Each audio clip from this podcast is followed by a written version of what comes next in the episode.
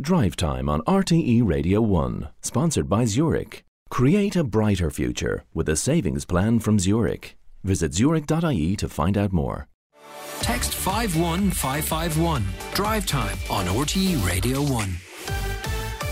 Now, you've been texting us to 51551 uh, about the neighbours, and uh, we're going to talk about why everyone needs a good neighbour and how to get along, get along with your uh, neighbour, how to break the ice with them, and how close is too close.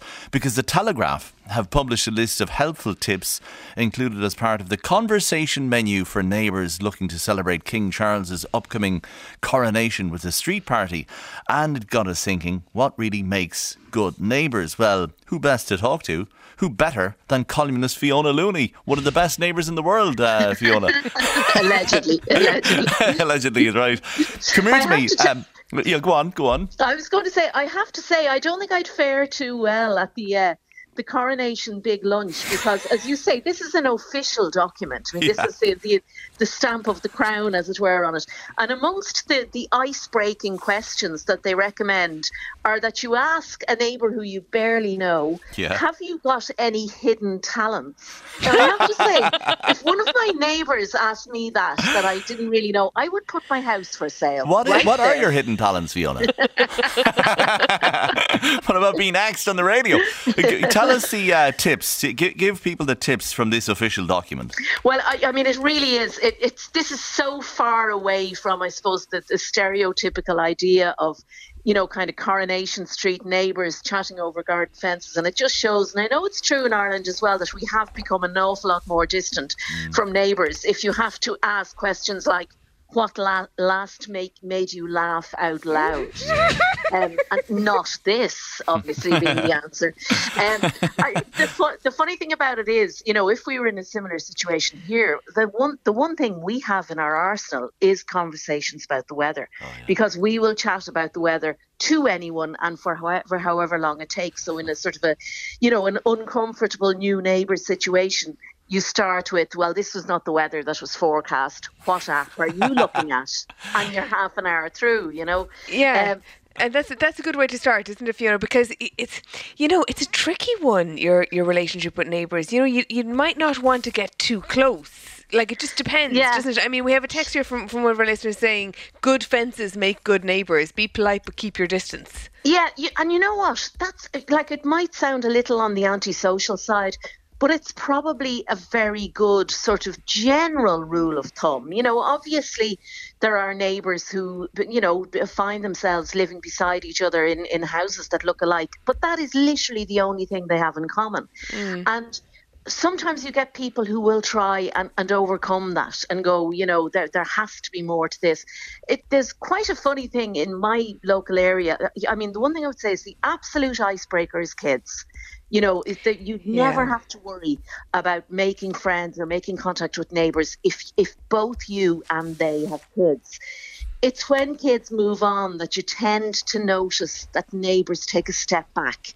And it's funny, in my road, one side of the road ha- has matured and the other side is now kind of on to second time rounders, if you know what I mean. So younger kids are coming in and they're all getting on like a house on fire. They literally are kind of having communal bouncy you know, bouncy castles on the green and trestle tables. And on our side, even though we're there a lot longer, because our kids have grown up, we just are that little bit more, not unfriendly, but just a little bit more distant.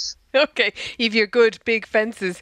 Um, but at the same time, right, on, on the flip side of that, uh, be polite and keep your distance. We have this text from a listener saying, We've wonderful neighbours. When our first two children were toddlers, we got a call to get straight to the hospital when my mother in law was dying. We called Marion, one of our neighbours, and she minded our little girls, fed them, settled them back to sleep, then tidied the kitchen, did all the ironing at 6 a.m. on New Year's Day. Oh, wow. You know, and if, wow. if, if you have no family around living near you and you have an emergency like that, neighbours can be absolutely priceless. Absolutely invaluable. And and that's you know that's interesting because again it's when kids are little that that kind mm. of communal parenting almost you know if you're if you're lucky enough to live in an area where there are you know other people who have kids around the same age it does make life much easier. And you know even like we have uh, there's one of my neighbours um, who is just absolutely brilliant at kind of you know neighborhood watch type stuff, and he's brilliant at letting us know if there have been burglaries in the area. You know, if people have been you know, every estate has one of those. On every I saw a white car come. Does anybody know the white car? well, you know, yeah. I mean, it, it's not quite at that level, but it does give you an extra level of security, mm. and you know, there's no doubt about it. I think people who choose to you know, to, to, to put up the very high fences and not, you know, open the door on Halloween and those kind of yeah, things. I yeah, do miss out. Oh, big time. Kind of but come here to me. Do you think there's something wrong with the the readership of the Telegraph? I mean, I, am just going through this list, right? The helpful tips uh, for the conversation menu. Let me read them for some of the listeners. I'd love to know what listeners think. These are the questions, right, for the, the icebreakers. What's the best advice you've ever heard? Who's the kindest person you know and why? what made you laugh out loud? What's been the best part of you, your day so far? Do you have a hidden talent, your favourite one, Fiona? If you could pick up a new skill in an instant, what would it be? Now, if you were to ask people that at a party, you'd say, oh my God, where is the door?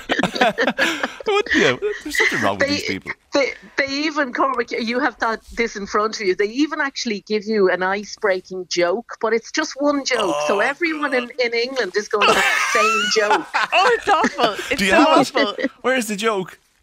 The joke is at the very end. The joke is where do kings and queens get crowned?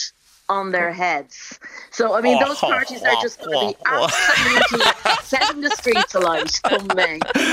Do you know this is absolutely crazy, isn't it? And they say we're culturally similar to, similar to the the British people, which I have, uh, you know, some of my best friends are British without question. Uh, but this, I don't agree with these these helpful tips. Do you know what? Yeah.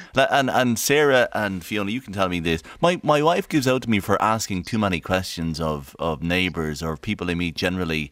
I don't think you can ask too many questions, can you? Well, it oh, depends on the questions. Sorry, Fiona, go on.